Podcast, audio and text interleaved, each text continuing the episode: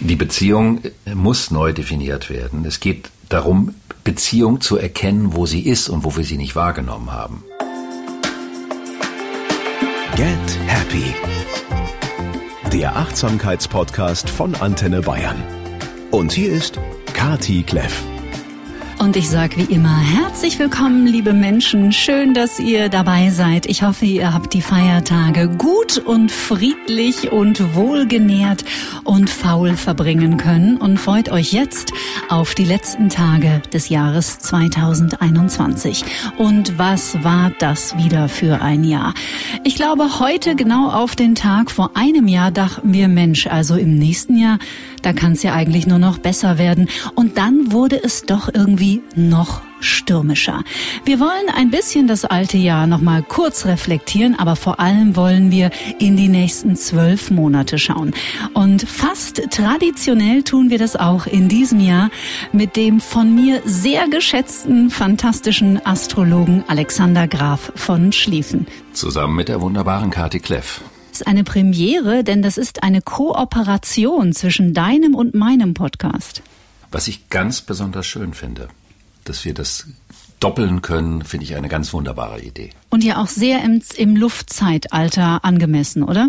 Ja, natürlich. Es geht ja um die Vernetzung, um die Verbindung, um neue Verbindungen aufzunehmen. Und da ist das völlig sinnvoll. Und ich finde es übrigens auch schon interessant, dass ausgerechnet in der Zeit dieses Epochenwandels diese Podcast-Welt so wahnsinnig gewachsen ist, weil unter den Podcastern gibt es gefühlt so gut wie überhaupt keine Konkurrenz. Die laden sich alle gegenseitig in ihre Podcasts ein und die featuren sich alle gegenseitig. Da erlebe ich sehr selten dieses, nee, das ist mein Podcast und mit deinem will ich nichts zu tun haben. Finde ich schön. Mir war das nicht bewusst, dass das so viel ist. Ähm, aber das entspricht natürlich völlig dem Luftzeitgedanken, dass man sagt, man befruchtet sich vielleicht sogar gegenseitig eher, anstatt dass man sich was wegnimmt. Ja, wunderbar. Wir wollen in dieser Folge einen Blick in das Jahr 2022 werfen. Und ich muss gestehen, wenn ich jetzt ins Jahr 2020 zurückgehe und dachte, boah, also 2021 kann ja eigentlich nur noch besser werden, muss ich doch sagen, dass 2021 doch deutlich mehr an Fahrt aufgenommen hat und dann jetzt auch auf die Zielgerade ganz schön stürmisch geworden ist. Ja, wir haben ja im Jahr 2021 auch eine unfassbare Spannung gehabt, eine ähm, Umbruchskonstellation zwischen dem Planeten Saturn, der die bestehenden, gewordenen, gewachsenen Strukturen und daraus abgeleiteten Gesetzmäßigkeiten symbolisiert, der aber im Zeichen Wassermann steht, was wiederum von dem Planeten Uranus beherrscht wird, der ja die neue Epoche beherrscht. Und der Uranus und der Saturn waren praktisch das ganze Jahr über in einem hochspannungsvollen Aspektgefüge miteinander. Das heißt, die standen in einem Winkel am Himmel zueinander, der 90 Grad bemisst. Und wenn man das vom Tierkreis ableitet, dann ist der 90 Grad Winkel ein Winkel, der zwei Themen miteinander verbindet, die nicht kompatibel sind. Und dann kommt es zu Reibung. Da kommt es zu einer unheimlichen Reibung. Da aber in diesem Fall der Uranus der Herrscher vom Saturn ist und der Uranus im Zeichen Stier ist, was ich erkläre, ähm, gibt der Uranus in dieser Spannung den Ton an, weil der Uranus sagt, du bist in meinem Zeichen, also gebe ich vor, worum mhm. es geht. Das heißt also, ich gebe dir die Chance, dass du erkennst, dass wir eben nicht nur eine Krise haben und an den alten Strukturen festhalten, sondern dass es um einen Wandlungsprozess der Strukturen geht für die neue Epoche. Das ist eine Einladung, aber ein Spannungsaspekt bedeutet auch, und bist du nicht willig, dann brauche ich mhm. Gewalt. Und da Uranus im Stier den Wertewandel symbolisiert, also der Wandel unserer Beziehung zur Erde, zur Natur, zum Körper, zur Mutter Erde und zum Körper der Frau, symbolisiert diese Konstellation natürlich auch, dass es überhaupt darum geht, uns nicht getrennt zu betrachten von der Natur, was wir getan haben. Wir haben im Erdreich die Natur benutzt, wir haben eine materialistische Weltsicht gehabt und eine mechanistische Weltsicht, also ein kausales Ursache-Wirkungsdenken. Die Medizin war ja auch zum Großteil mechanistisch und rein materialistisch. Seele, Körper, Geist hatten miteinander nichts zu tun. Alles wurde nur noch auf der mechanischen Ebene repariert. Und der Uranus will uns vor allen Dingen, also das macht der Uranus nicht. Wenn ich jetzt sage, der Uranus will, ist das so ein bisschen, ähm, äh, kann man das fehlinterpretieren. Er symbolisiert die Notwendigkeit, alles wieder miteinander zu vernetzen im Sinne des Erkennens, dass wir zusammengehören. Also das würde auch zum Beispiel bedeuten, Mensch, Natur, aber auch das Tier, weil ein neues Thema auch gerade aufkommt, nämlich das Aussterben der mhm. Arten als Folge dieses Eingriffs der Menschen in die Natur. Mhm. Und wenn wir das Gefühl haben, das sind die Tiere da draußen, die haben aber mit uns nichts zu tun, ist das vollkommen verkehrt. Wir gehören alle zusammen. Wir sind ein Teil der Erdfamilie, wenn man das so formulieren möchte. Das ist ja dieses berühmte Anthropozän. Diese Epoche, von der man sagt, das ist das erste Mal in der Geschichte der Menschheit, das hatten wir ja auch schon mal im Astropod, dass das Wirken des Menschen konsequente Spuren und auch Veränderung, vor allen Dingen Zerstörung für den Planeten Erde hinterlassen hat, was es vorher in der Form nur durch Naturkatastrophen selbst gegeben hat. Dann hatten wir unglaubliche Naturkatastrophen. Wir hatten unglaubliche politische Konfrontation zwischen alten, neokonservativen und neuen Radikalen. Dann hatten wir auch ein skurriles Umschwenken zwischen links und rechts, also auch dieses Durcheinander. Wir hatten diese überbordenden polemischen Meinungsartikulationsweisen, also dieses sogenannte Rausschroten, der Versuch, über eine Meinung sich an irgendwas festhalten zu können. Das war ja der Hintergrund. Also man versucht über eine Meinung eine Position zu beziehen, was eigentlich total erdreichhaft ist, nämlich dadurch bleibt man im Kopf gefangen. Man bleibt auf der Ebene, auf der die Medien noch feststecken. Man bleibt auf der Ebene, auf der natürlich auch die Politik noch feststeckt und trägt nicht wirklich etwas zum Wandel bei. Also diese Debattiererei über die Fakten, die Polemisiererei über die Fakten, das ist alles ein Bestandteil dieser Spannungskonstellation, wodurch man ja auch erkennen hätte können, um welche Themen es eben für einen ganz persönlich geht, welche Themen einen ganz persönlich betroffen haben und auch eine Chance bieten, im persönlichen Leben den Übergang von der Erd- in die Luftepoche zu schaffen. Ich würde an dieser Stelle vielleicht einen kleinen Querverweis machen. Wir verlinken dein Jahreshoroskop auf das Jahr 2021 nochmal in den Show Notes, weil da hast du bei mir ja auch darüber gesprochen. Und ich glaube, auch das ist in der Retrospektive nochmal super, super interessant. Du hast es gerade schon gesagt, wir hatten politische Reibereien, wir hatten viele Abschiede, große Ähren sind zu Ende gegangen. Angela Merkel hat sich verabschiedet. In Amerika steht wieder ein demokratischer Präsident an der Spitze. Wir hatten diesen unglaublichen Katastrophen-Jahrhundertsommer. Also es war wirklich nicht nur, sage ich jetzt mal, die Pandemie. Und das finde ich auch ganz bezeichnend, weil du ja auch schon vor einem Jahr gesagt hast, wir müssen verstehen, dass aus astrologischer Sichtweise es nicht so ist, jetzt haben wir eine Krise, die heißt Pandemie und wenn die vorbei ist, dann wird alles wieder fluffig sondern ich finde, gerade in diesem Jahr haben wir deutlich zu spüren bekommen, und zwar auf ganz, ganz viel unterschiedlichen Ebenen, was sich da eigentlich gerade global alles verändert und bewegt. Und natürlich haben diese spannungsvollen Situationen auch eine Chance geboten, oder man könnte sagen, sie sind wie eine Einladung, wahrzunehmen, dass es eben um viel mehr geht als nur diese sogenannte Krise. Dass es um ein ganz konsequentes Umdenken auf ganz vielen Lebensebenen geht.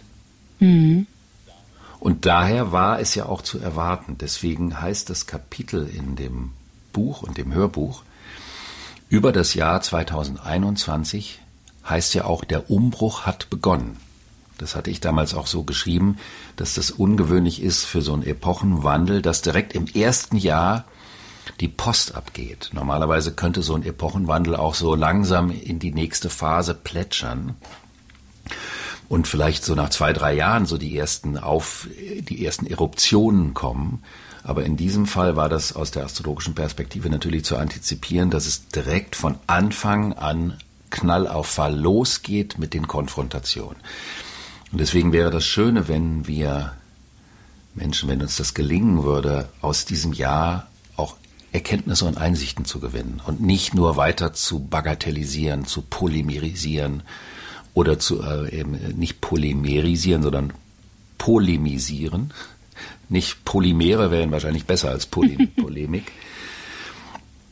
Und eben auch mit diesem ganzen Meinungsding aufzuhören, sondern sich wirklich zu fragen, was erkenne ich, worum es mhm. gehen könnte. Ich versuche den größeren Respekt vor der Szenerie zu haben, anstatt mich mit meiner kleinen, vielleicht gar nicht so relevanten Meinung da in den Vordergrund mhm. zu stellen.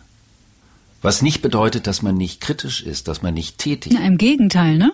Genau. Aber es ist eben der Punkt, dass man da anfängt, wo man anfangen kann und nicht da anfängt, wo das wie eine Projektion nur ist. Mhm. Also man sagt ja immer, es ist ja auch in einer Beziehung so.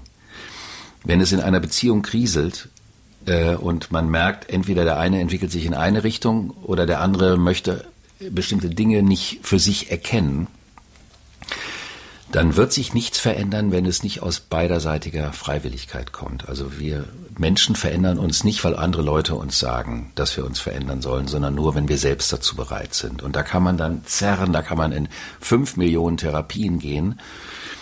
Das hilft wirklich nur dann, wenn beide Beteiligten von sich aus eine Erkenntnis haben, dass es was zu verändern gibt. Da bringe ich sehr gerne wieder meinen Vergleich mit dem Schmetterling und der Raupe ein, denn wenn man dem Schmetterling, also wenn der seine, ich glaube, seinen vierten Metamorphoseprozess und Verpuppungsprozess durchlaufen hat und sich dann als Schmetterling, und dann sind die ja noch so ganz weich, und wenn der sich aus seinem Kokon kämpft, dann darf man dem nicht helfen, weil dann stirbt der oder er kann nicht fliegen. Also eins von beiden. Also er hat auf jeden Fall, äh, ist ihm nicht geholfen, wenn man ihm hilft, aus diesem Kokon zu kommen. Also ihn da rausdrängen will. Ja, weil es ja darum geht, dass der Schmetterling durch seine eigene Erfahrung herausfindet, wie er fliegen kann.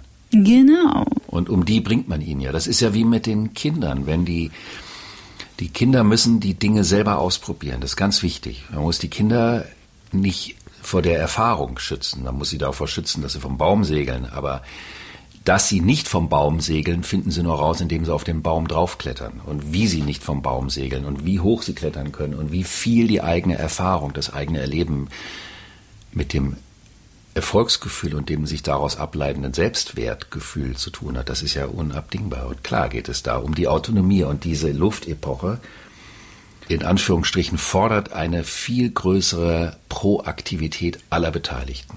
Mhm. Also, dass alle Mitgestalter sind. Ich habe interessanterweise viele Gespräche ja mit den Menschen, die um das Jahr 1989 geboren sind. Ich sage mit Absicht 89 und nicht 90, mhm.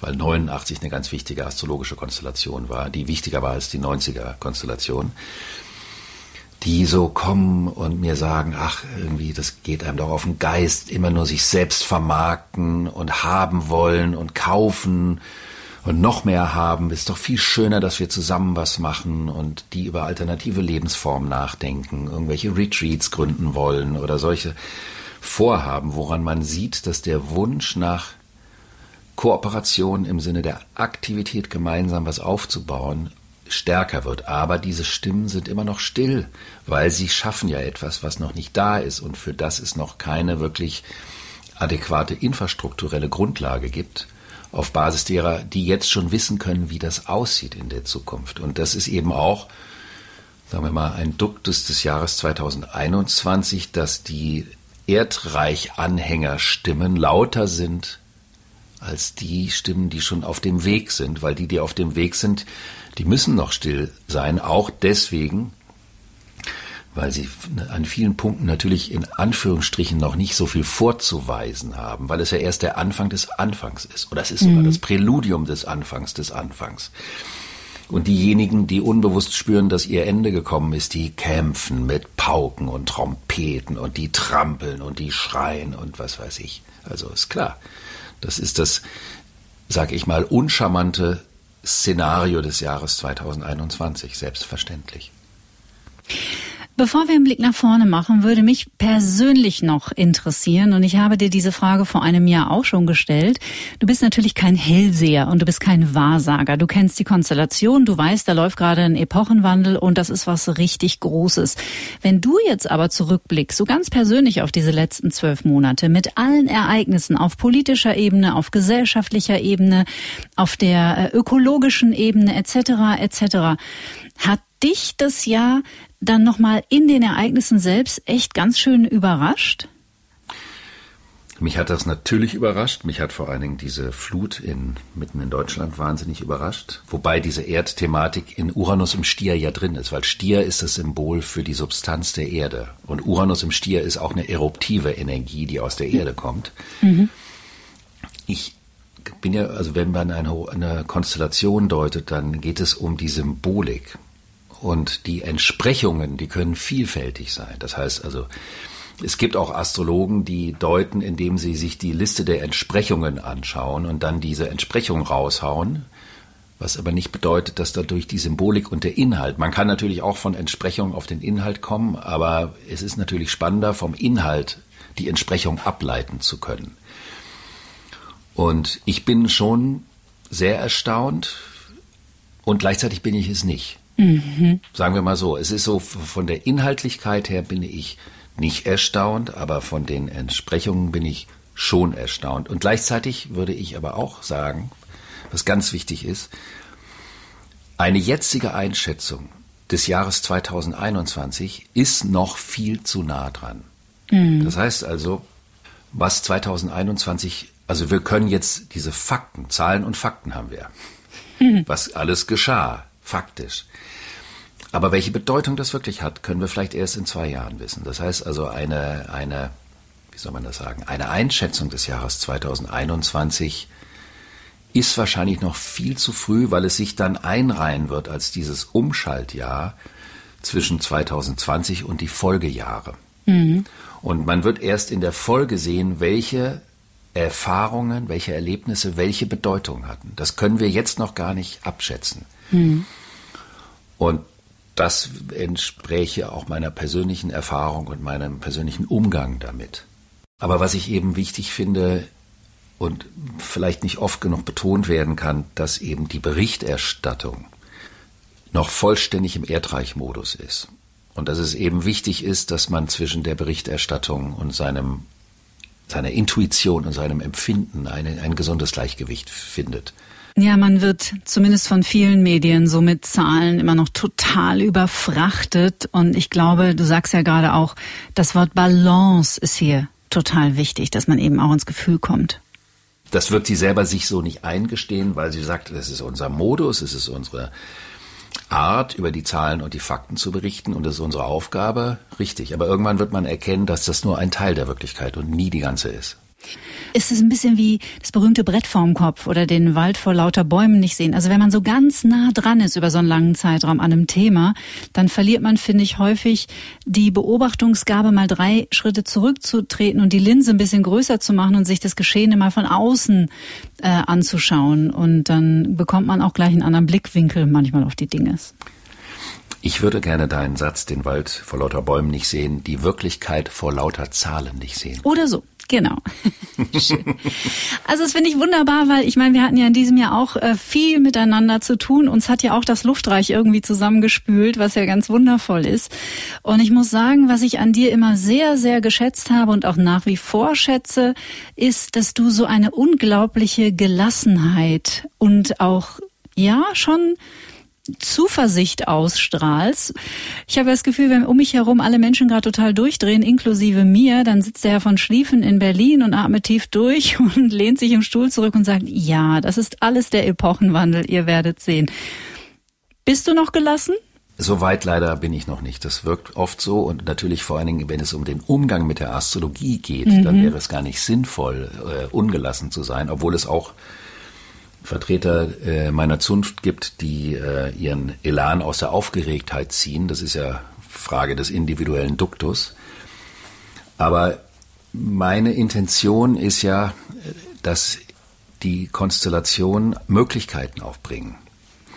und dass man auch aus Widrigkeiten Gestaltungsansätze ableiten kann. Das heißt also, mein Ansatz ist immer, den Punkt der Gestaltungsmöglichkeit zu avisieren und vorzuschlagen.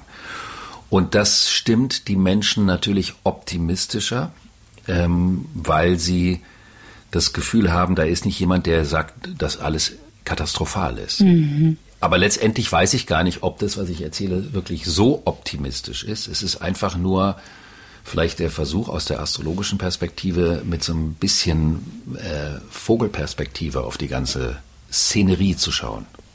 Oder du bist schon viel mehr Buddha, als du weißt. als ich ein kleines Baby war, hatte ich eine so große Plauze, dass ich äh, so Fettringe hatte und dann wurde ich das Michelin-Männchen genannt. Das ist nicht nett.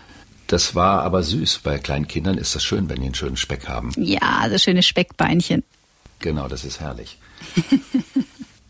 Aber ich, ich äh, finde es immer schwierig, man kann seine eigene Entwicklung ja nicht selbst beurteilen. Mm.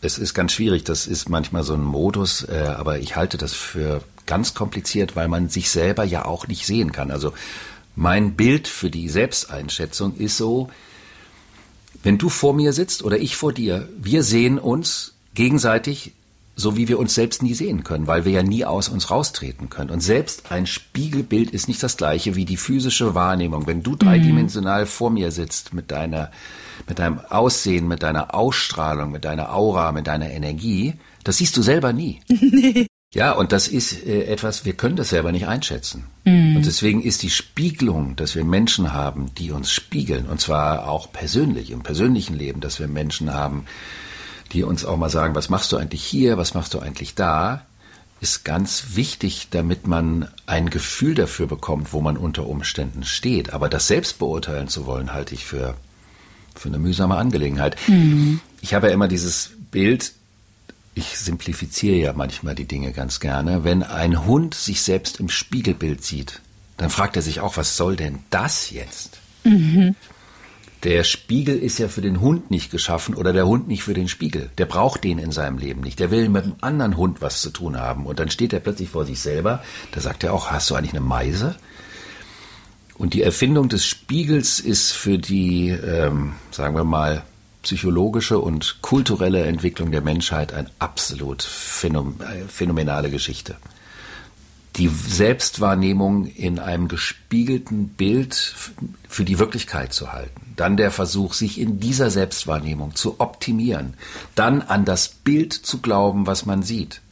Dann im Internet diese ganzen Filter, die Identifikation mit dem Selbstbild durch den Filter und dann der Glaube an das Bild. Und da sind wir schon wieder bei Moses und Aaron und dem goldenen Kalb in der Wüste von Sinai. Mhm. Nämlich in dem Moment, wo man es nicht greifen kann, ein äh, goldenes Kalb, also ein, ein Sinnbild zu schaffen, an das man dann glaubt, weil man es festhalten kann. Und so ist es mit dieser ganzen Bildergeschichte natürlich auch. Aber das ist ein Thema, da würde ich dich eher darum bitten, dass du mich bremst, weil das ja auch dann was mit der Malerei-Geschichte zu tun hat und mit der berühmten Bilderverbrennung der, der Ikonen und was das für einen Einfluss auf das Verständnis von Bild und so weiter hat. Das ist ein so tolles Thema, aber dann kommen wir nicht in das nächste Jahr. Also das Schöne ist, wir werden ja auch im nächsten Jahr noch viel miteinander zu tun haben.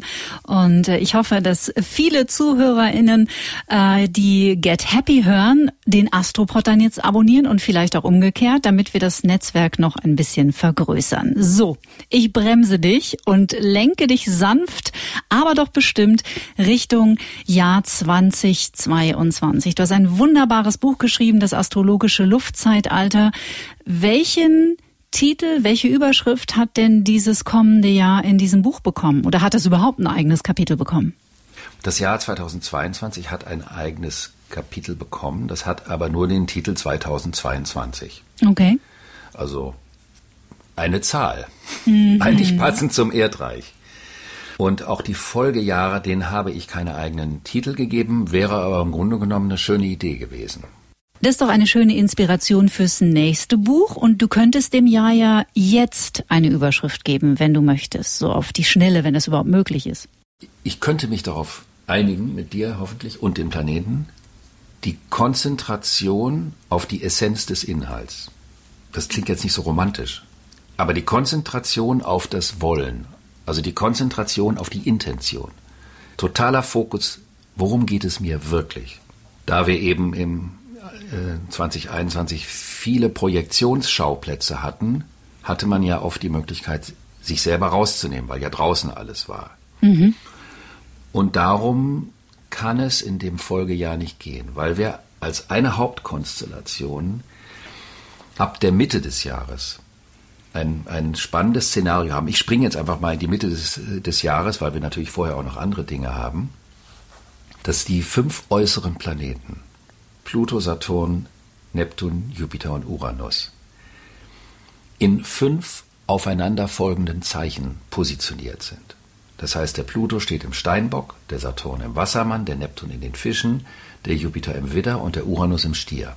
Mhm. Das heißt also, da sind diese größten Kräfte, wenn man sich vorstellt, dass der Tierkreis aus zwölf Zeichen, zwölf Feldern besteht, werden durch diese langsam laufenden Planeten fünf nebeneinander besetzt und die anderen bleiben leer. Da laufen die Schnellläufer durch aber normalerweise steht mal der eine auf der einen Seite, der andere steht woanders. Also das heißt, die Langsamläufer sind die Planeten, die eben lange brauchen, weil sie auch große Umlaufbahnen um die Sonne haben und die dadurch die großen Themen, auch die großen Generationsthemen angeben. Also die, der Saturn sagt, was sind die, die, was ist die Strukturaufgabe bestimmter Jahrgänge. Pluto sagt, auf welche Art und Weise gehen die Bindungsmodalitäten für bestimmte Jahrgänge. Das gilt dann immer direkt für bestimmte Jahrgänge. Das heißt also, wenn man sich in einem Geburtshoroskop die sogenannten Langsamläufer anschaut, dann sind die nicht so persönlich in ihrem Zeichen zu bewerten, mhm. weil das ganz viele Menschen für manchmal für mehrere Jahre betrifft, die alle in diesem Zeichen haben. Das ist dann ein, das nennt man Generationsaspekte. Und diese äußeren Planeten geben halt die langfristigen Themen vor, weil sie eben lange in einem Zeichen sind. Also der Uranus ist verdammt lange im Stier und der gibt jetzt eben, er war schon während der, des Übergangs im Stier und gibt deswegen der ganzen 200-Jahres-Epoche den Stempel oder das Thema vor und wird es jetzt auch noch für ein paar Jahre tun. Also das heißt, die Begegnung mit dem Thema Natur, Mutter Erde und alles, was dazugehört, Ressourcen, äh, fossile Energien, nicht fossile Energien. Das wird ein Hauptthema für lange Zeit bleiben. Das arbeitet sich, sich nicht schnell ab, auch durch irgendeinen politischen Beschluss oder Nichtbeschluss arbeitet sich das Thema nicht ab. Das Thema ist größer als die Art und Weise, wie wir Menschen damit umgehen.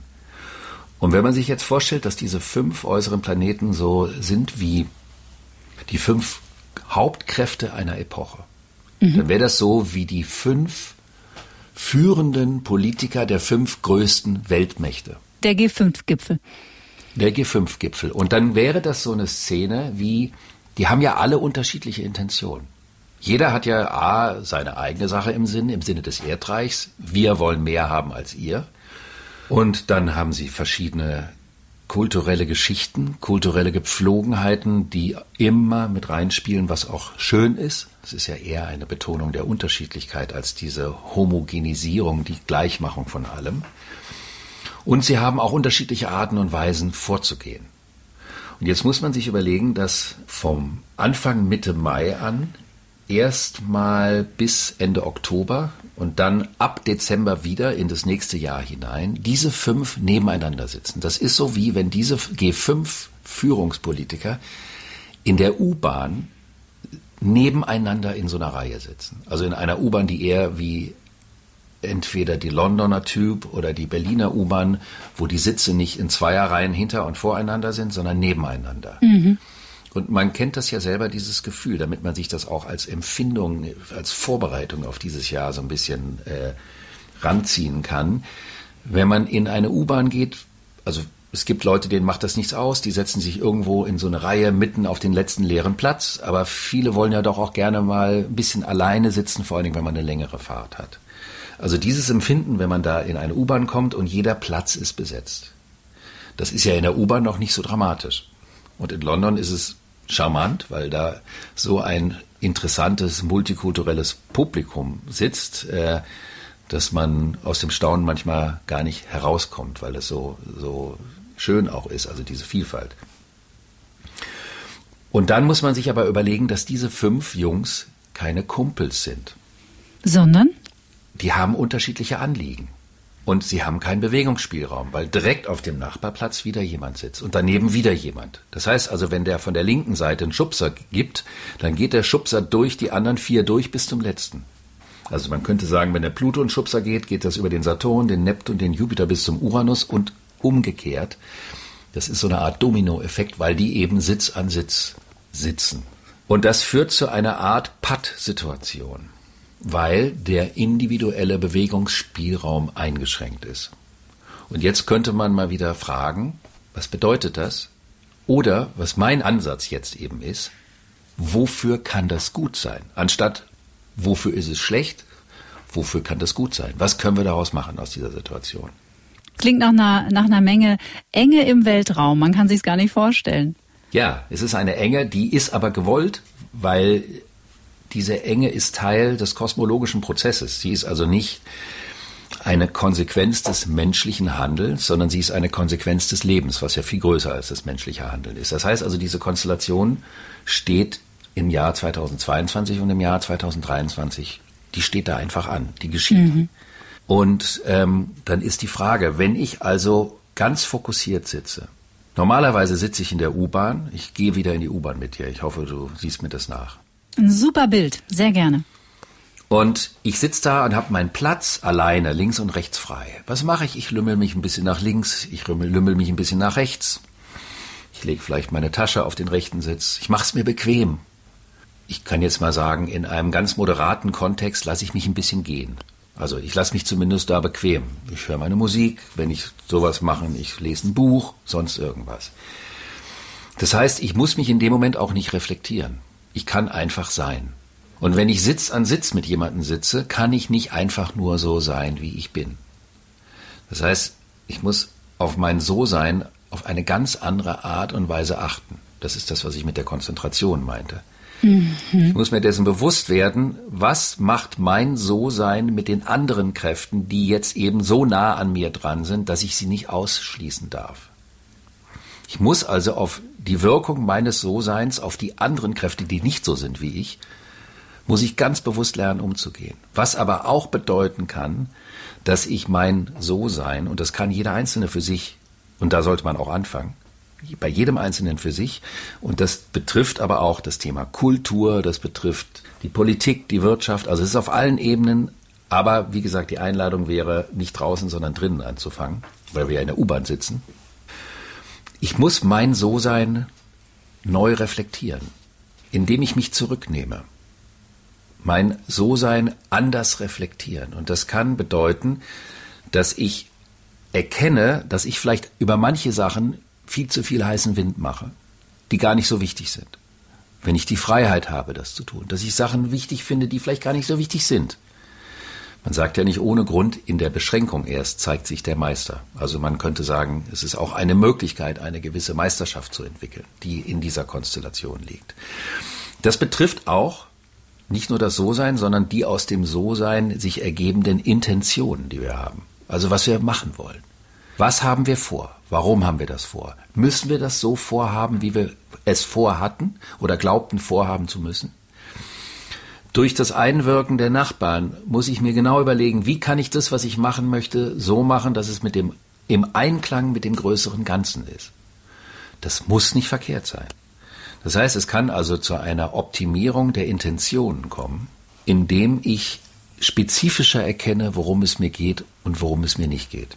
Ich habe eine persönliche Erfahrung machen können, die im kleinen Rahmen vielleicht einer solchen Situation entspricht. Wie du ja weißt, mache ich Musik und vor allen Dingen Jazz und brasilianische mhm. Musik. Ich habe ein Projekt mit einer wunderbaren Opernsängerin und die mich fragte, ob ich mit ihr auch zwei, drei spanische Stücke, klassische Stücke mache, was ich noch nie gemacht hatte. Und das war eine phänomenale Erfahrung, weil ich merkte, als ich dieses Stück spielte und sie begleitete, dass meine gesamte Haltung anders war. Die Körperhaltung. Die Körperhaltung war komplett anders. Ich habe anders da gesessen, ich habe gerade da gesessen. Ich war viel mehr im Dienen, obwohl ich, wenn ich begleite, ja auch diene, in Anführungsstrichen. Ich habe mein Ego viel mehr zurückgenommen. Das musst du, wenn du diese Musik spielst. Und das hat zu einer ganz spannenden musikalischen Wahrnehmung geführt. Und ich fand das total aufregend, diese Erfahrung. Und würde das jederzeit wieder machen. Weil wenn du diese andere Musik machst, da gibst du immer viel rein und da gehört es auch zu dieser Art von Musik, dass du die persönliche Energie da total mit reinbringst. Das ist natürlich jetzt ein, ähm, in Anführungsstrichen, ein harmloses Beispiel, aber es ist ein Beispiel einer Reduktion auf einen Moment, der vielleicht in dem Moment zu einer Zurücknahme führt, aber im Nachhinein zu einer Erweiterung führen kann. Und so verstehe ich diese Abfolge dieser fünf Planeten auf diesen fünf U-Bahnen sitzen, was man daraus für sich ziehen kann. Und wenn man das vorher weiß, kommt man gar nicht erst in die Situation, dass man dann in dem Moment, wo man sich plötzlich bedrängt fühlt, das Gefühl hat, warum werde ich jetzt bedrängt? Man kann ja sagen, wenn die Planeten das auf dem Plan haben, dann soll das so sein, dann steht das an. Und dann geht es einfach nur um die Frage, was kann ich daraus machen, anstatt ich will es nicht. Ich war voll in deinem Bann jetzt. Ich hoffe, unseren Zuhörerinnen und Zuhörern geht's ähnlich, ähm, weil ich das, ich kann mich da total gut reinfühlen und ich weiß aus eigener Erfahrung, wenn man erstmal angefangen hat, ähm, langsam in kleinen Schritten zu üben, sich vom eigenen Ego ein bisschen zu distanzieren und es einfach nur zu bemerken, anstatt davon überrannt zu werden, dann stellt man fest, dass vieles viel leichter ist und viel weniger angestrengt. Und ich finde diese Zeit ab Mai, vielleicht reden wir gleich nochmal kurz über die Zeit vor Mai, aber das, was du jetzt gerade über die Zeit ab Mai gesagt hast, das wäre so eine wunderbare ich sage jetzt mal, Entwicklung oder Quintessenz aus den letzten 20 Monaten, wo man ja das Gefühl hat, jeder knüppelt verbal jeden nieder. Alle hassen alle, äh, jeder hat Unrecht, jeder hat Recht und äh, wir überzeugen uns bis zum Umfallen und trotzdem haben wir damit überhaupt gar keinen Erfolg und die Situation verbessert es auch nicht. Und jetzt die Vorstellung, dass ab Mai 2022 wir mal alle kurz durchschnaufen, uns diese fünf Kolosse da am Himmel vorstellen, die äh, mit diesem schönen U-Bahn-Bild so direkt in einer Reihe wie eine Perlenkette nebeneinander setzen. Also wenn die das können, dann werden wir das doch wohl auch irgendwie hinkriegen. Ja, das könnte man sogar so sehen, zu sagen, wenn die das können, dann können wir das auch, weil wir ja ein Teil von denen sind und die von uns. Genau. Also wenn das die Thematik ist des Augenblicks, kann sich dadurch auch wiederum eine Spreu vom Weizen trennen. Denn diejenigen, die diesen Auftrag dann nicht annehmen können, vielleicht ihre Vorbereitungsphase für die nächste Stufe des Luftzeitalters nicht hinkriegen. Mhm. Könnte man auch so sehen. Mhm. Natürlich kann man sich fragen, die Leute sagen, Mann, was soll denn das? Wann hört das denn endlich mal auf? Und jetzt kommt schon wieder so eine Spezialkonstellation im nächsten Jahr. Wann kommt denn endlich mal Ruhe? Das ist eben noch zu früh. Und wenn die Konstellation so ist, dann heißt das auch, dass wir die hinkriegen können. Sonst wäre sie ja nicht so, weil wir damit ja verbunden sind. Und deswegen ist auch die Frage, wann hört Corona auf oder wann hört Corona nicht auf, gar nicht diejenige, um die es geht. Wenn man die Rolle, die dieser Virus in der Welt hat, alleine, vielleicht auch nochmal zusammenfassenderweise zu sagen, die Tatsache, dass wir den physischen Kontakt nicht mehr haben können draußen. Erdreich, Körper, physischer Kontakt geht nicht mehr. Wegen etwas, was wir über die Atmung luftreich nach draußen gehen. Wir müssen physische Masken tragen und unseren eigenen Atem wieder einatmen, in der, hinter der Maske. Das ist wie eine doppelte Paradoxie in sich. Dann gewinnt der Wert an Begegnungen oder der Wert von Begegnungen wird erneuert, weil Begegnung etwas Exklusiveres geworden ist. Begegnung ist nicht mehr ein Konsumartikel, wie wir im Erdreich ja auch nur noch ohne Ende konsumiert haben in der Vergangenheit, sondern Begegnung ist etwas Besonderes. Dann ist die Begegnung in die virtuellen Kanäle geschoben worden. Alle Zoom, Zoom, Zoom, Zoom. Mhm. Das ist ja auch luftreich. Dieses Netz ist ja auch ein Teil dieser Epoche, eine neue Art der Begegnung. Durch die Doppelung der Begegnung von Zoom zu in echt wird so, werden so viele Fragen aufkommen. Und ich glaube, dass vielleicht auch viele sich dessen noch gar nicht so bewusst sind, was das auf der Ebene alleine mit uns Menschen macht, dass das alleine schon ein Wertewandel des menschlichen Miteinanders antriggert. Das, was uns existenziell wichtig ist, bekommen wir nicht. Dadurch können wir über diesen Wert neu reflektieren. Wir müssen neue Umgangsformen finden, wie wir miteinander umgehen, wie wir uns begegnen. Und all das ist eine Konsequenz einer Situation, die, wenn man sie nur als Krise begreifen würde und froh ist, wenn sie vorbei ist, um dann zurück zum Alten zu gehen, keine wirklich tiefgreifenden Konsequenzen hätte. Mhm. Interessant. Wie beobachtest denn du aus astrologischer Sicht die Entwicklung der sozialen Medien? Da hat es ja 2021 auch ganz schön gescheppert. Äh, Totalausfall bei Facebook, WhatsApp, Instagram. Jan Böhmermann hat einen riesen Facebook-Skandal aufgedeckt. Immer mehr Menschen wandern ab.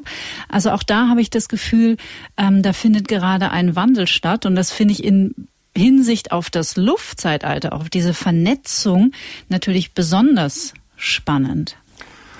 Auf jeden Fall, weil die Netze wurden ja physisch in der Erdepoche kreiert. Es wurde ja in der Erdepoche ganz viel geschaffen, was wir überhaupt erst im eigentlichen Sinne in der Luftepoche nutzen können. Aber die Intention zwischen vielen äh, dieser Strukturen sind vom Erdreichgedanken bei vielen Menschen gesteuert. Mhm. Daher geht es um die Intention. Das heißt also, man könnte sagen, dass diese Skandale oder Probleme ähm, ein Indikator dafür sind, dass da zu viel Erdreich-Muff noch in den Gesinnungen der Betreiber drin steckt und dass das dasjenige ist, was raus muss. Man hatte auch das Gefühl, dass 2021 sehr viel in die Sichtbarkeit gekommen ist, dass vielleicht äh, viele, viele Jahre sein Unwesen äh, unentdeckt treiben durfte. Geht das so weiter nächstes Jahr? Das würde in dem Fall auch weitergehen, weil der Nachbar ja sofort mitkriegt, was du machst. Mhm. Von der Seite her und vor allen Dingen geht es natürlich um das Klären der Strukturen, mit denen man noch im Alten hängt, um Platz zu machen für das Neue. Mhm. Also ich verweise noch einmal an alle, die es noch nicht gehört haben, auf das Horoskop 2021, weil jetzt auch diesen ganzen Epochenwandel nochmal durchzukauen, das würde einfach hier total den Rahmen sprengen. Aber am Thema Beziehungen möchte ich natürlich mit dir trotzdem nicht ganz vorbei. Wie sieht sie denn aus, die Beziehung im Jahr 2022? Die Beziehung muss neu definiert werden. Es geht darum, Beziehung zu erkennen, wo sie ist und wo wir sie nicht wahrgenommen haben. Wir haben Beziehung zu reduziert betrachtet. Ich habe einen Hund, eine Frau, ein Kind, ein Esel, ein Äffchen und ein Pferd und so weiter. und dadurch gibt es einen Besitzanspruch, der natürlich in der neuen Epoche nicht mehr sinnvoll ist. Es geht um eine vernetztere Beziehung, also eine mehrdimensionale Beziehung. Es geht um eine andere Anbindung anders miteinander. Vernetzen würde eben bedeuten, dass man komplexer miteinander verbunden ist. Nicht nur, weil man das miteinander haben möchte, sondern weil es um Gestaltung geht, um das, was man miteinander tun möchte, was man miteinander machen möchte. Mhm. Das ist etwas, was wir beide, glaube ich, im, im Jahr 2021 am eigenen Leibe haben erleben dürfen, wie viel mehr Vernetzung und Menschen in unser Leben gekommen sind. Mhm mit denen man aber einen substanziellen Austausch hat, obwohl es nur virtuelle Erstkontakte sind. Und trotzdem geht es um einen Austausch. Und dieser Austausch hat was mit einer gegenseitigen Bestärkung und mit einer Unterstützung zu tun. Und das ist ein Teil dessen, was Vernetzung heißt. Mhm. Ja, es ist wunderbar, diese Beziehung zur Beziehung. Also ich habe mir, glaube ich, auch noch nie so viel Gedanken gemacht wie 2021 überhaupt um diesen Begriff Beziehung und dass Beziehung sehr viel mehr ist als eine romantische Beziehung zwischen zwei Menschen, sondern dass es ja eigentlich ausnahmslos jeden unserer Lebensbereiche betrifft. Unsere Beziehung zum Job, unsere Beziehung zu unseren Partnern, zum Busfahrer, bei dem ich jeden Morgen einsteige, alles. Die Beziehung zur Umwelt, zur Tomate, die ich esse, zu allem. Ah, die Tomate. Jetzt macht mich neidisch. Mir fällt gerade was auf, wo du das sagst. Das sage ich jetzt nicht, um Schleichwerbung zu machen, dass mein Buch, was ich davor veröffentlicht habe, heißt Im Netz der Beziehung. Mhm. Und das fängt an mit dem Satz, alles ist Beziehung. Ja. Weil es in diesem Buch um das Geburtshoroskop geht und dass es da vier verschiedene Beziehungsebenen gibt, nämlich die Beziehung zum eigenen Körper, zum Ich, zum Beziehung zum Rudel, Beziehung zu dem, was von außen kommt, also im Sinne der Partnerschaft und Beziehung zur Welt. Und mir fällt gerade auf, dass dieses Thema, das, das Netz der Beziehung eigentlich damals auch schon so ein bisschen so ein Luftreich Antizipation war ohne dass ich das in dem Moment reflektiert hatte. Siehste, verlinken wir in den Shownotes, würde ich sagen. Sehr charmant. Ja, also diese Vernetzung ist super spannend. Nächstes Mal übrigens mein Gast Thorsten Havener, mit dem du ja auch 2021 immer mal wieder zusammengekommen bist. Also das Netz wird größer. Ja, wir hatten zum Beispiel diese, diese Geschichte. Thorsten und ich haben uns über das Netz kennengelernt, hatten eine Netzvorbeziehung, aber wir sind uns in echt begegnet. Mhm. Und das war dann wie so ein Sahnehäubchen und macht natürlich dann doch noch den Moment, den Klick, den es braucht, damit die, die Verbindung eine ganz andere Qualität mhm. hat. Das war bei uns beiden ja auch so. Wir sind uns ja dieses Jahr auch das erste Mal persönlich begegnet. Das ist wohl wahr. Aber nicht nur einmal, glücklicherweise. Ja, glücklicherweise. Lieber Alexander, also wir haben jetzt mal diese Big Five ab Mai angeschaut. Was passiert denn bis Mai? Tröpfelt das Jahr 2021 noch so ein bisschen so weiter, wie es jetzt momentan sich entwickelt? Also Tröpfeln ist... Eine Untertreibung. Ja, äh, Tröpfeln ist gar kein Thema, weil die, die Spannung die, dieser Konstellation des Jahres, die ja bis zum 24. Dezember ging, die wirkt noch lange nach. Ich habe auch schon oft, äh, in, auch in meinen persönlichen Horoskopdeutungen erwähnt, dass ähm, die Konstellation, wenn sie während eines Epochenwandels stattfinden, im Sinne der in Anführungsstrichen Wirkung länger andauert. Die wirken ja nicht im kausalen Sinne, aber sie symbolisieren einen energetischen Zustand. Und dadurch der, man kann sagen, dass der Epochenwandel die Einzelkonstellation multipliziert. Wenn man sagt, diese Konstellation ist dann und dann fertig, dann würde das bedeuten, dass man gut beraten ist, bis zu diesem Zeitpunkt bestimmte Dinge erledigt zu haben. Weil man dann schneller nach vorne kommt. Also, dass man innerhalb einer Konstellation das Thema der Konstellation für sich klärt. Trotzdem wirkt das noch ganz lange nach. Mhm. Man hat also noch Nachmöglichkeiten. Aber Nachmöglichkeiten sind immer so, sind ein bisschen schwieriger, als wenn man es im Rahmen des Zyklus versucht hinzubekommen. Wir haben im Februar eine, einen Aspekt zwischen Jupiter und Uranus, einen harmonischen Aspekt. Jupiter ist die neue Perspektive, die neuen Wege. Uranus ist der Wertewandel. Und Jupiter befindet sich im Zeichen der Fische. Und das kann bedeuten, dass man Dinge erforscht, dass man Forschungsergebnisse hat, aber jetzt nicht nur auf dem kausallogischen, naturwissenschaftlich-materialistischen Wege, sondern vielleicht sogar in einem Kontext, Möglichkeiten für Recycling-Themen entdeckt, die in dem Moment noch nicht umgesetzt werden, aber es sind die ersten Annäherungen. Das ist so wie eine visionäre Antizipation von etwas, was man vorher noch gar nicht auf dem Schirm hatte. Und das kann auch jeder Mensch Mitte Februar für sich in seinem persönlichen Leben im Rahmen seiner Vorhaben, und da muss man im persönlichen Horoskop schauen, ob sich diese Konstellation auf eine dieser vier Beziehungsebenen, ich, du, wir, Welt, äh, bezieht, dieses ganz einfache quadrantenbasierende Beziehungsgrundprinzip. Mhm. Und dann kann man sagen, wo man diese Antizipation hat oder haben kann, worauf es sich beziehen kann.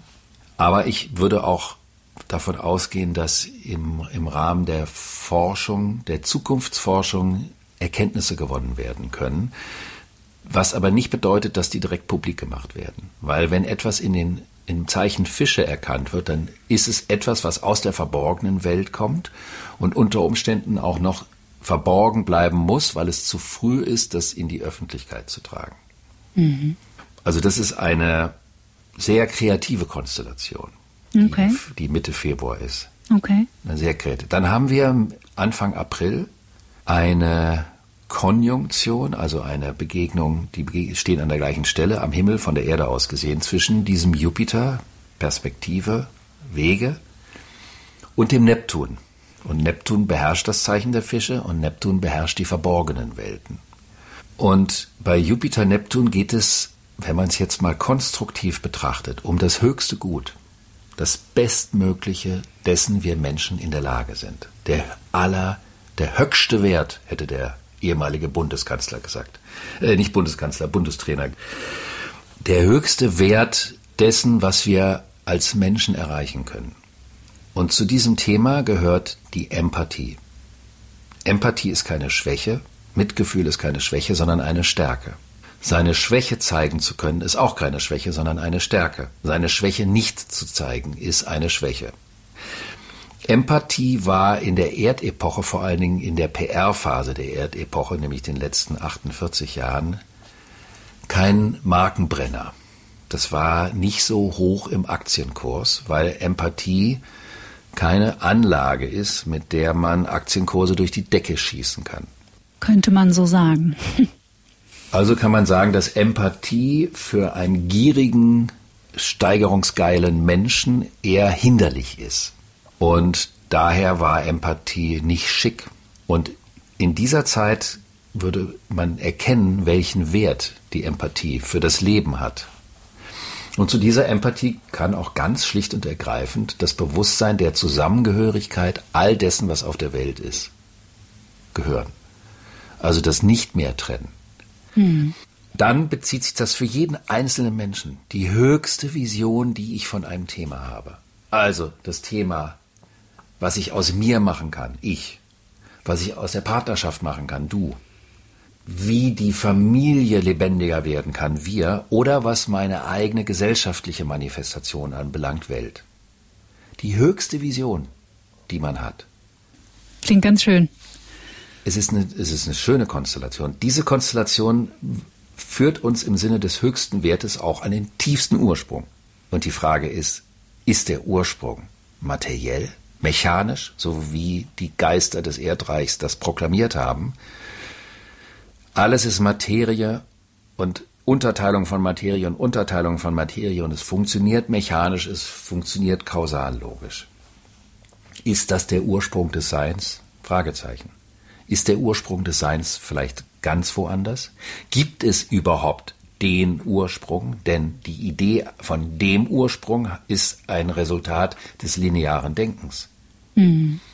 Weil da gibt es einen Anfang und ein Ende und dazwischen eine gerade Linie, auf der man schön viel Geld verdienen muss und dann war es das. Mhm. Die Frage ist, diese Anfang-Ende-Thematik ist eine Sichtweise auf das Leben. Die Frage ist auch, ob wir diesen Gedanken des Anfangs und des Endes in diesem ursprünglichen Sinne überhaupt brauchen. Also hinsichtlich eines bestimmten Prozesses. Okay, wir machen eine Baumaßnahme, wir wollen was umbauen und wir nehmen uns vor, das fängt an einem bestimmten Zeitpunkt an und dann soll es bitte wieder aufhören, weil es fertig ist. Das ist was anderes. Es geht hinsichtlich des Lebensursprungs. Also könnte das die Fragestellung mit sich bringen nach dem spirituellen Ursprung des Lebens. Und dieser Aspekt kann die Kultur betreffen mhm. weil die Kultur der letzten Jahrzehnte ziemlich weit weg vom spirituellen Ursprung war. Sehr, sehr weit weg. Es gab zwar einzelne Figuren, bei denen das nicht der Fall war. Interessanterweise gehört ein Fisch dazu. Nämlich? Der Anish Kapoor ist ein indisch, also aus in Bombay geborener, aber in London lebender Bildhauer, mhm. der diese riesen Spiegelsachen macht oder so Löcher in die Erde, wo man das Gefühl hat, das ist eine Fläche, und dann ist es ein ganz tiefer Raum. Es ist immer so ein Kippen zwischen flache und tief. Mhm. So ein mystisches Erlebnis.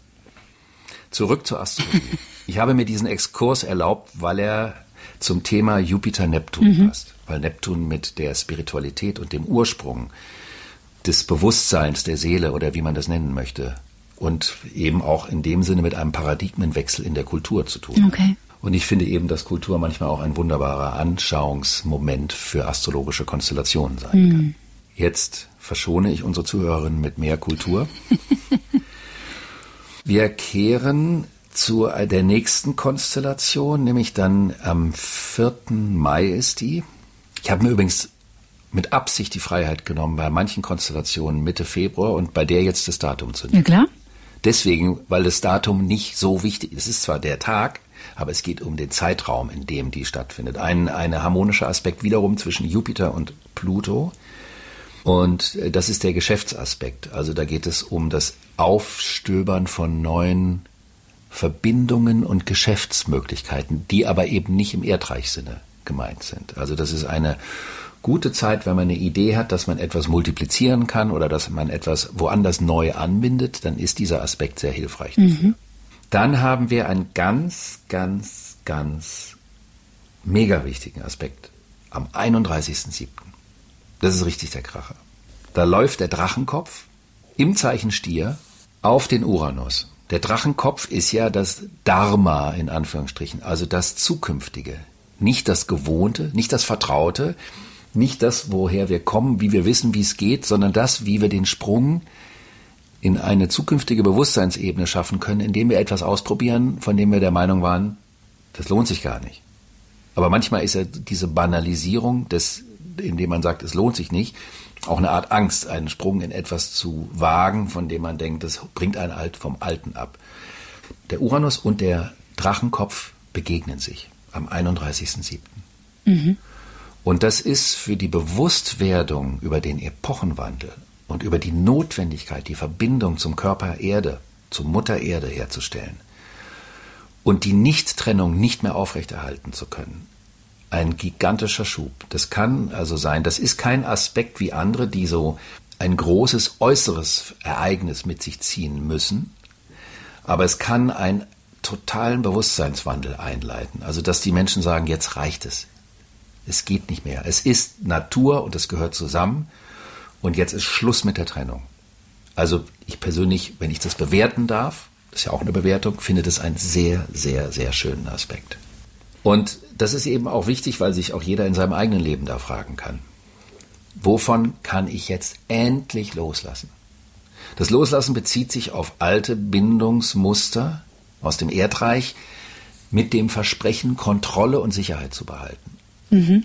Und zu sehen, dass durch diese Kontrolle und diese Sicherheit eine Reduktion der Verbindungen stattfindet, weil ich mich an einer Stelle verklumpe. Und diese Konstellation möchte eine Öffnung. Eben die Erkenntnis auch, dass die unterschiedlichen Lebewesen miteinander verbunden sind, heißt ja auch eine Öffnung der Verbundenheit in mehrere Beziehungsebenen hinein. Mhm.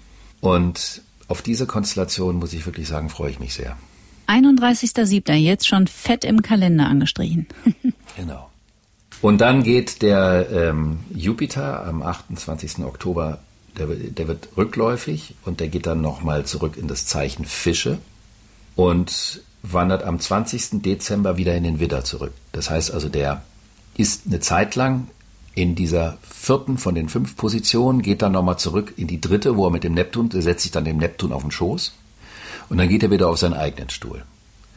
Und also von, von Ende Oktober bis Ende Dezember, zwei Monate, sitzt er nochmal auf dem Schoß vom Neptun, um dann auch in das Folgejahr hinein wieder den vierten Platz in der Fünferreihe einzunehmen. Mhm. Jupiter im Widder bedeutet, die neuen Wege in die Tat umzusetzen. Jupiter steht für die neuen Wege und die neuen Perspektiven. In den Fischen brütet man das aus, geht man schwanger. In den Widder möchte es umgesetzt worden. Das heißt ja bei Wallenstein, kühn war das Wort, weil es die Tat nicht war, weil Wallenstein so viel nachgedacht hat und sich nicht entschieden hat, nicht gehandelt hat. Und Jupiter im Widder ist der Drang, etwas Neues anzufangen und in die Tat umzusetzen. Also für alle, die uns zuhören, die vielleicht Großes vorhaben und das Gefühl haben, oh shit, warum dauert das so lange und ich bin mir unsicher, die Unsicherheit ist okay. Oh, wie entlastend. Schön. Das ist ja manchmal das Tröstende an den astrologischen Konstellationen, dass die bestimmten zögerlichen Momenten, die in uns sind, dass die vielleicht sogar der kosmischen Gesamtkonstellation entsprechen und dadurch mhm. angemessen sind und wir nicht permanent linear funktionieren müssen. Mhm. Das wären die großen Konstellationen des Jahres.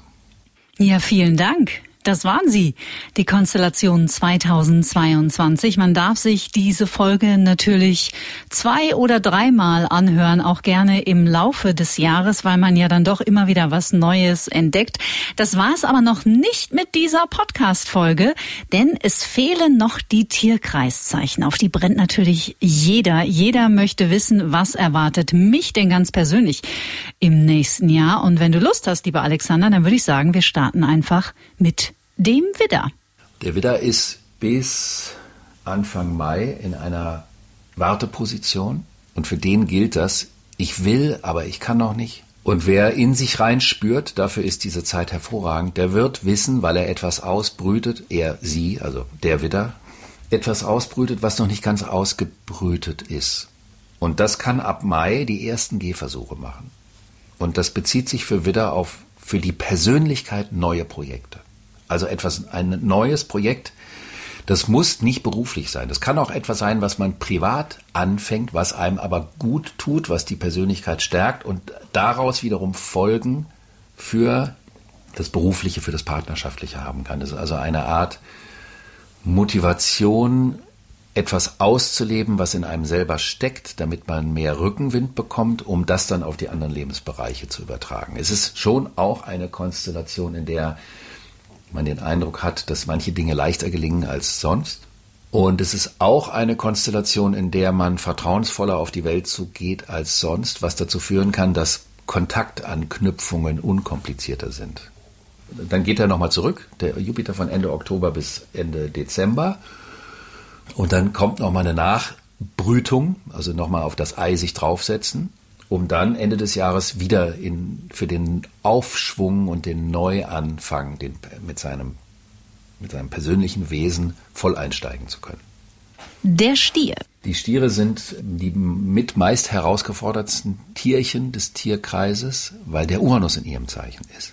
Und der Stier ist ja schon äh, ein Wesen, was die Dinge, die sich bewährt haben, gerne in eine repetitive Struktur überführt. Das heißt also, die Dinge, die sich bewährt haben, wieder tut, ein Wiederkäuer und ein Bewahrer von dem, von der Grundanlage her. Und der Uranus schüttelt natürlich dieses Festhalten und Bewahren bei allen Stieren gehörig durch. Und das entspricht nicht dem Naturell des Stiers. Das heißt, das kann sich manchmal unbequem anfühlen, aber darin steckt eine Riesenchance, vielleicht von einem Trott loszulassen, der ein schöpferisches Potenzial blockiert. Also der Uranus hat immer eine Freisetzung von mehr Kreativität im Visier. Jetzt ist es natürlich so, dass der, die, die Stierchen zwar bis, ich sag jetzt mal Anfang Mai und dann eben auch in der Zeit zwischen Ende Oktober und Ende Dezember im Kontext ihrer Netzwerke und Freunde inspirierende Impulse bekommen können, wie sie sich diesen neuen Situationen stellen. Und dann wollen sie auch, aber dann kann es sein, dass eben zwischen Anfang Mai und Ende Oktober so ein Gefühl ist, ich stehe wie im Nebel und trotzdem spüre ich, dass ich das Alte nicht mehr weitermachen kann. Das ist aber in Ordnung so. Der Nebel ist in Ordnung, weil eben da innerlich was ausgebrütet wird. Da, wo es für die Widder anfängt, müssen die, die Stiere ausbrüten. Und das heißt, dass die Stiere schon auch das Jahr 2022 und auch das Folgejahr geduldig sein dürfen, aber das Vertrauen entwickeln können, dass sie, wenn sie bereit sind loszulassen, in ihnen sich was wächst und ausbrütet, was dann Ende 2023 ihnen bewusst und greifbar wird und dann gibt es einen Aufschwung in das Neue hinein. Dann wechseln wir in die Zwillinge und das ist ja auch für dich ganz interessant. Die Zwillinge sind immer interessant. Das ist ja das Thema der Zwillinge, interessant. Für die Zwillinge geht es auf der einen Seite um den Abbau der mentalen Gewissheiten, also der Zwilling denkt sich ja auch gerne seine Welt und versucht zu verstehen und der Verstand hat aber Grenzen. Also das ist so eine richtige Erdreich-Luftreich-Übergangsthematik. Die Überbetonung, die Überschätzung des Intellekts zugunsten des klugen Wissens, des Erlebens, des Empfindens. Das ist also eine Herausforderung und das kann zu so Geschichten führen, dass der Zwilling erzählt und erzählt und plötzlich selber das Gefühl hat, was rede ich eigentlich für einen Scheiß. Das wäre eine gute Selbsterkenntnis in dem Moment, um zu merken, ich muss nicht alles verstehen, um Sicherheit zu haben. Dann ist das Thema der beruflichen Verwirklichung ein großes Thema. Also es kann eine Zeit sein, in der sich gute neue Möglichkeiten auftun im beruflichen, also auch im Sinne von neue Allianzen, die zukunftsträchtig sind, aus denen sich auch später neue Netzwerkbeziehungen ergeben, die stabilisierend auf die Position auswirken. Das heißt, aus dieser Perspektive ist es ein Jahr, in dem es sehr wichtig ist, sich um die Verbindlichkeit in den persönlichen Partnerschaften sowohl als auch die neu anbahnenden potenziellen Partnerschaften oder Vernetzung im Beruflichen sich darauf einzulassen. Das nicht nur, weil der Zwilling kann ja mal so, ja, ja, mal ganz nett, ich guck mal hier und da und dann ziehe ich weiter und bin überall und nirgends zugleich. Dieser Modus ist nicht angemessen in dieser Zeit für den Zwilling. Er kann dadurch aber natürlich einen ungeheuren Substanzwachstum äh, mit sich bringen, sowas. Hochinteressant. Ich mache das hier gerade frei, aber ich glaube, nach dem Zwilling kommt der Krebs. Das siehst du genau richtig. Puh. Ganz genau. Der Krebs möchte es genau wissen in seinen Begegnungen. Der möchte genau wissen, also der hat keine Lust auf lau mehr. Alles, wo lau, was nur lau und nett ist, da hat er überhaupt gar keine Lust. Das ist aber schon länger so, das Thema. Er braucht inspirierende Begegnungen. Er ist auch gewillt, sich tiefer einzubinden, was jetzt sowieso von Hause aus dem Krebs eher liegt als anderen Zeichen. Aber hier geht es darum, die Wahl, die ich persönlich treffe. Warum möchte ich mit welchen Menschen zu tun haben? Was habe ich für eine Erfahrung mitgebracht? Aus dem Erdreich, im Übergang zum Luftreich. Mit welchen Menschen merke ich, kann ich den Weg in die Zukunft weitergehen? Welche Art von Beziehungen sind Erdreich-Dinger, die einfach überhaupt nicht mehr inspirierend und auch für neue, alternative oder ungewöhnliche Wege offen sind? Und dieses Offensein für das Neue ist eben auch temporär, nämlich in dieser Zeit von Mai bis Ende Oktober, kann dann auch seine Konsequenz im beruflichen Wirken haben. Mhm. Also es ist ein, äh, für den Krebs geht es darum, wirklich am Ball zu bleiben. In den Begegnungen und in den Konsequenzen, die die Begegnung für das, die berufliche Verwirklichung haben. Mhm. Der Löwe, wird er faul unterm Baum liegen und auf die nächste Antilope warten oder wie sieht sein nächstes Jahr aus? Das Problem für den Löwen ist, dass er in diesem Jahr de facto mehr faul unterm Baum liegen kann als in anderen Jahren, weil die Antilopen nämlich vorbeikommen und er sie nicht suchen muss. Oh. Das heißt, es geht für den Löwen schon um ernste Begegnungen, aber es tun sich viele Optionen auf sowohl für geschäftliche als auch für persönliche Partnerschaften. Und die kommen. Und da kann man auch schnell einsteigen. Die Intention ist aber nicht eine, wo es um das Au passant geht, also so mal schnell was mitnehmen und dann wieder weiterziehen, sondern die Grundanlage oder das Grundwollen bezieht sich auf eine klar abgegrenzte Begegnung oder Beziehung.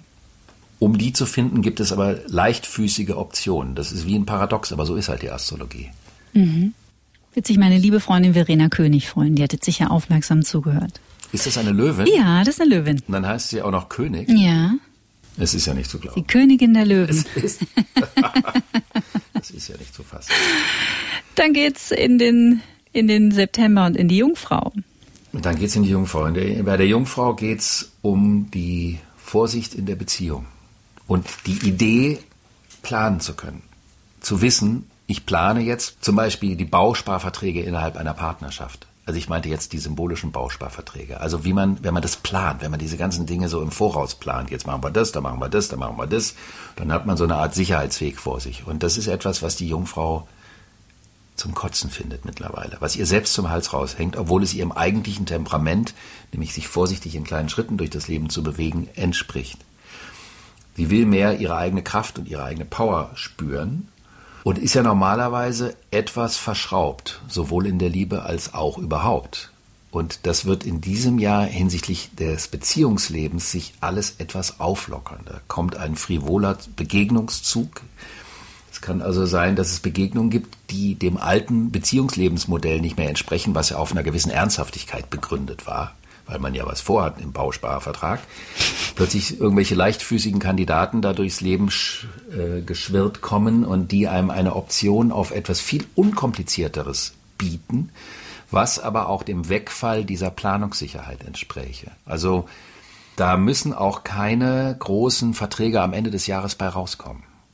Es geht um eine andere Art, sich auf ein Miteinander einzulassen. Und das im Epochenwandel. Also praktisch jetzt dieses Kleinteilige vor dem Hintergrund des Epochenwandels. Es wird sicher nicht langweilig. Das sollen, wollen wir nicht haben, oder? Nee. Das mögen wir ja sowieso nicht. Die Waage. Für die Waage geht es um mehr Verantwortung. Auf der einen Seite. Und auf der anderen Seite mehr Freiraum in den Bindungen. Das ist auch mal wieder so ein zauberhaftes Paradoxon. Das heißt, wenn ich die Sicherheit in einer Bindungsstruktur, also nicht in dem Sinne der Planung wie bei der jungen Frau, sondern bei der festen Bindungsstruktur. Wenn ich da eine Sicherheit habe, dann muss ich ja nicht unbedingt so viel Verantwortung für mich übernehmen, weil ich ja die Sicherheit aus der Bindung ziehe. Mhm. Wenn ich aber merke, dass diese Sicherheit in der Bindung mich einengt in meinem kreativen Potenzial und das kreative Potenzial mehr ausschöpfen möchte, dann muss ich mehr Verantwortung für mein kreatives Potenzial übernehmen. Und ich habe ja auch schon oft erwähnt, dass ich mit dem Begriff der Verantwortung eine absolut positive Konnotation habe, weil Verantwortung den Menschen veredelt. Ein Mensch, der keine Verantwortung für irgendein Stück Leben trägt, ein Lebewesen, ein Stück Land, ein Apfelbaum, der kann nicht als Person wachsen oder veredelt werden. Das ist ohne Verantwortung nicht möglich. Also ist das eine schöne Thematik der Umstrukturierung, weg von der Sicherheit in der Bindung hin zu mehr Selbstmächtigkeit im Sinne des schöpferischen Prozesses. Das erfordert aber einen Umbau der Alltagsabläufe, damit das auch praktisch umsetzbar ist. Das also eine Aufgabe ist der Umbau der Alltagsabläufe, die vielleicht teilweise so ein bisschen eingerostet sind, wo man dann mit mehr Klarheit und vielleicht sogar mit Leichtigkeit so viel Neuorganisation reinkriegen kann, dass man Platz für die mehr Eigenverantwortung finden kann. Hm. Ich bin hellwach, denn hier kommt der Skorpion. Der Skorpion hat ja das Hauptthema Vertrauen. Und Vertrauen haben, Vertrauen bekommen oder Vertrauen schenken. Das ist dieses große Dreifach, äh, Dreifachmechanismus des Skorpion. Und der südliche Knoten, also der sogenannte Karma-Punkt, also die Vergangenheit, das Vertraute, befindet sich ja die ganze Zeit im Skorpion. Das heißt, Skorpione werden jetzt im zweiten Jahr des Epochenwandels nochmal so richtig auf die Punkte gestoßen, wo es ihnen mit dem Vertrauen schwerfällt. Was aber bedeutet, dass sie an dem neuralgischsten Punkt ihrer Persönlichkeit getroffen werden. Und das heißt, dass sie unfassbare Fortschritte machen können. Dadurch, dass es um den wichtigsten Punkt geht. Weil Vertrauen, wenn ich nicht vertraue, dann gehe ich durch die Welt und habe überall das Gefühl, dass da Tretminen rumliegen und überall muss ich Sicherheitsvorkehrungen treffen dann bin ich ja nicht kreativ, dann bin ich ja sozusagen nur mit dem Absichern beschäftigt. Mhm. Und dazu gehört die Bewusstwerdung, wie viele Vorstellungen haben wir in uns. Also der, der Skorpion, wie stark ist die Vorstellungsgetriebenheit? Und die Unlust auf die alten Sicherheitsvorstellungen, die wird gleichzeitig mit dieser Konstellation immer größer, weil der Uranus den Bereich des Vorstellungs, äh, also diesen Film, die inneren Bilder der Vorstellung durchkreuzt und die alle durcheinander wirbelt. Das heißt, es öffnet die Neugierde und die Freude an anderen Begegnungen, das wiederum dazu führt, dass dieses Sicherheitsding und das Kontrollding dadurch entspannter werden können. Also gerade diese Zeit äh, Ende Juli ist für die Skorpione eine ganz, ganz wichtige Zeit. Die Schützen die Schützen sind ja die großen Versprecher des Tierkreises. Die versprechen gerne viel. Mhm. Und die nehmen es mit der Durchführung der eigenen Versprechen auch nicht immer so genau. Die Markierung des Versprechens ist manchmal wichtiger als die Einlösung des Versprechens. Und für die Schützen geht es um den inneren Wert des Versprechens, also emotional seine Versprechen einzuhalten, bringt enorme Glücksgefühle hervor, sowohl im eigenen Leben als auch im Leben all derer, mit denen man verbandelt ist. Und dann ist ein weiteres großes Thema, weil ja der Schütze eine leichte Tendenz zur Oberflächlichkeit hat, sich dessen, was er kann, noch gewahrer zu sein und eben für sein Können, für seine Talente mehr Verantwortung zu übernehmen und das eigene Können zu profilieren, zu schärfen, herauszukristallisieren, zu klären. Also wirklich so wie an den eigenen Talenten und Fähigkeiten im Sinne der Meisterschaft zu schleifen und zu arbeiten. Also in diesem Sinne eine Reduktion auf weniger, dafür intensiver und das bringt natürlich auch unheimlich viel Selbstsicherheit mit sich. Weil man ja selber merkt, was ich kann, ist real und das macht meine Persönlichkeit mehr aus, vielleicht als immer nur was zu versprechen, sondern das Versprechen mit einem Umsetzungskönnen zu kombinieren. Hm. Mit den Steinböcken geht es in den Jahreswechsel. Für die Steinböcke geht es einerseits um ein neues Rollenverständnis, weil die Steinböcke aufgrund ihres Verantwortungsgefühls eine gewisse Hierarchieaffinität haben. Und die, ich sag jetzt mal, die schwächer gesinnten Steinböcke, im Sinne des Erdzeitalters, die sind auch manchmal ziemlich statusgeil und bemessen die Beziehungen und die Entscheidungen nicht so sehr an, am Herzensangelegenheit als vielmehr an der Statusgeschichte. Und dazu gehört ja auch eine bestimmte Rolle, die man einnimmt. Und hier geht es für die Steinböcke darum, die alte Rolle hinsichtlich der Familie, aber auch Partnerschaft oder im, im beruflichen, die alte Rolle zu verändern auszuprobieren, wie kann ich mich mal ganz, ganz anders verhalten, wenn ich mich nämlich mehr auf mein Gefühl verlasse und nicht so sehr in der Folge Konsequenzüberlegung verhaftet bin. Was an schöpferischem Potenzial kann aus mir herauskommen? Und dabei geht es vor allen Dingen auch um die Frage, wo möchte ich gerne wie leben? Das wird aber auch ein Thema sein, was in das Jahr 2023 eine große Rolle spielt. Also die Frage, mit wem und wie und wo möchte ich meine Wurzeln irgendwie erneuern, um daraus mehr Kraft schöpfen zu können für die nächsten Jahre dann. Hm. Was gerade von dem Hintergrund des Luftepochenübergangs ganz spannend sein kann, weil das heißen kann, dass man plötzlich das Gefühl hat, die Art, wie ich wohne und lebe, engt mich völlig ein und entspricht gar nicht mehr dem, wer ich in der Zukunft sein möchte. Mhm. Der Wassermann. Die Wassermänner sollen Selbstverantwortung übernehmen. Sie sollen Verantwortung für ihr Verhalten, für ihr Verhalten der letzten Jahre und auch für ihre wirklichen schöpferischen Möglichkeiten übernehmen.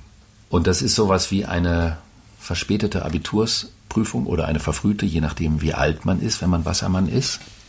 Es ist eine Prüfungskonstellation, die einem zeigt, wo die Grenzen sind, wo man aber auch sich selber in seinem Verhalten mehr eingrenzen muss, um effektiver und effizienter mit seinen ganzen Veranlagungen auf den Punkt zu kommen. Diese Konstellation bringt es auch mit sich, dass man das Gefühl hat, man möchte sich aus dem, wo man herkommt, entwurzeln. Kann also auch sein, dass Menschen das Gefühl haben, sie fühlen sich eingeengt da, wo sie herkommen. Und ein weiteres Thema für die Wassermänner ist die Entdeckung neuer Talente, die vielleicht immer schon da waren, aber die brach lagen. Das gibt es ja bei ganz vielen Menschen. Mhm. Möglichkeiten, Fähigkeiten, die da sind, aber die schlicht und ergreifend nicht ins Leben überführt werden. Mhm. Das ist ein weiteres Thema und ich kann das nicht genug betonen, wie wichtig die Fähigkeiten und die Talente sind, die jemand hat, auch um ein erfülltes Leben führen zu können, weil man was machen kann. Nicht nur quatschen, labern und denken, sondern was real umsetzen kann. Ja, und es gibt ja wirklich nichts Wunderbareres als Kreativität. Das kann man wohl sagen. Ja. Die Fische sind ja sowieso in der Zwischenwelt. Mhm. Und das wird auch noch ein bisschen so bleiben in diesem Jahr. Aber der Jupiter ist in ihrem Zeichen. Und das bedeutet, dass sie das Gefühl für einen Weg, den sie persönlich einschlagen wollen, bekommen. Dass sie das Gefühl bekommen, jetzt habe ich eine Idee, was ich in den nächsten zwölf Jahren machen möchte. Da geht es um zwölf Jahre. Und vorher war die Idee nicht greifbar. Und dann plötzlich zu erkennen, wie gut, dass sie jetzt erst kommt weil ich vorher noch gar nicht an dem Punkt in meiner Entwicklung war, das entweder zu erkennen, was für mich richtig ist, oder darauf adäquat zu reagieren. Trotzdem braucht es noch ein bisschen Geduld, bis verschiedene neue Impulse, Perspektiven und Ideen dann auch wirklich in die Tat umgesetzt werden können. Aber das macht nichts. Das Gefühl, überhaupt einen Weg irgendwo zu sehen, der in den letzten Jahren nicht so sichtbar war, das ist ganz relevant und greifbar und das gibt einen Aufschwung.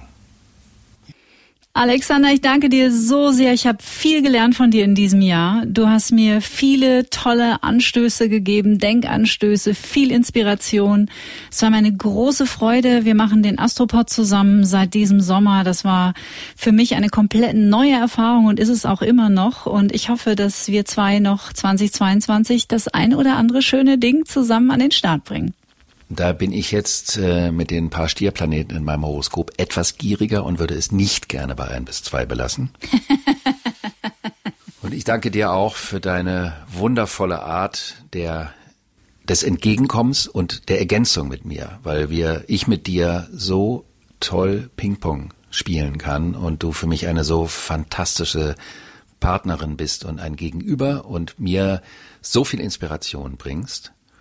Und dann, das darf ich auch sagen, deine wahnsinnige Zuverlässigkeit, deine absolute Professionalität, die pure Freude sind.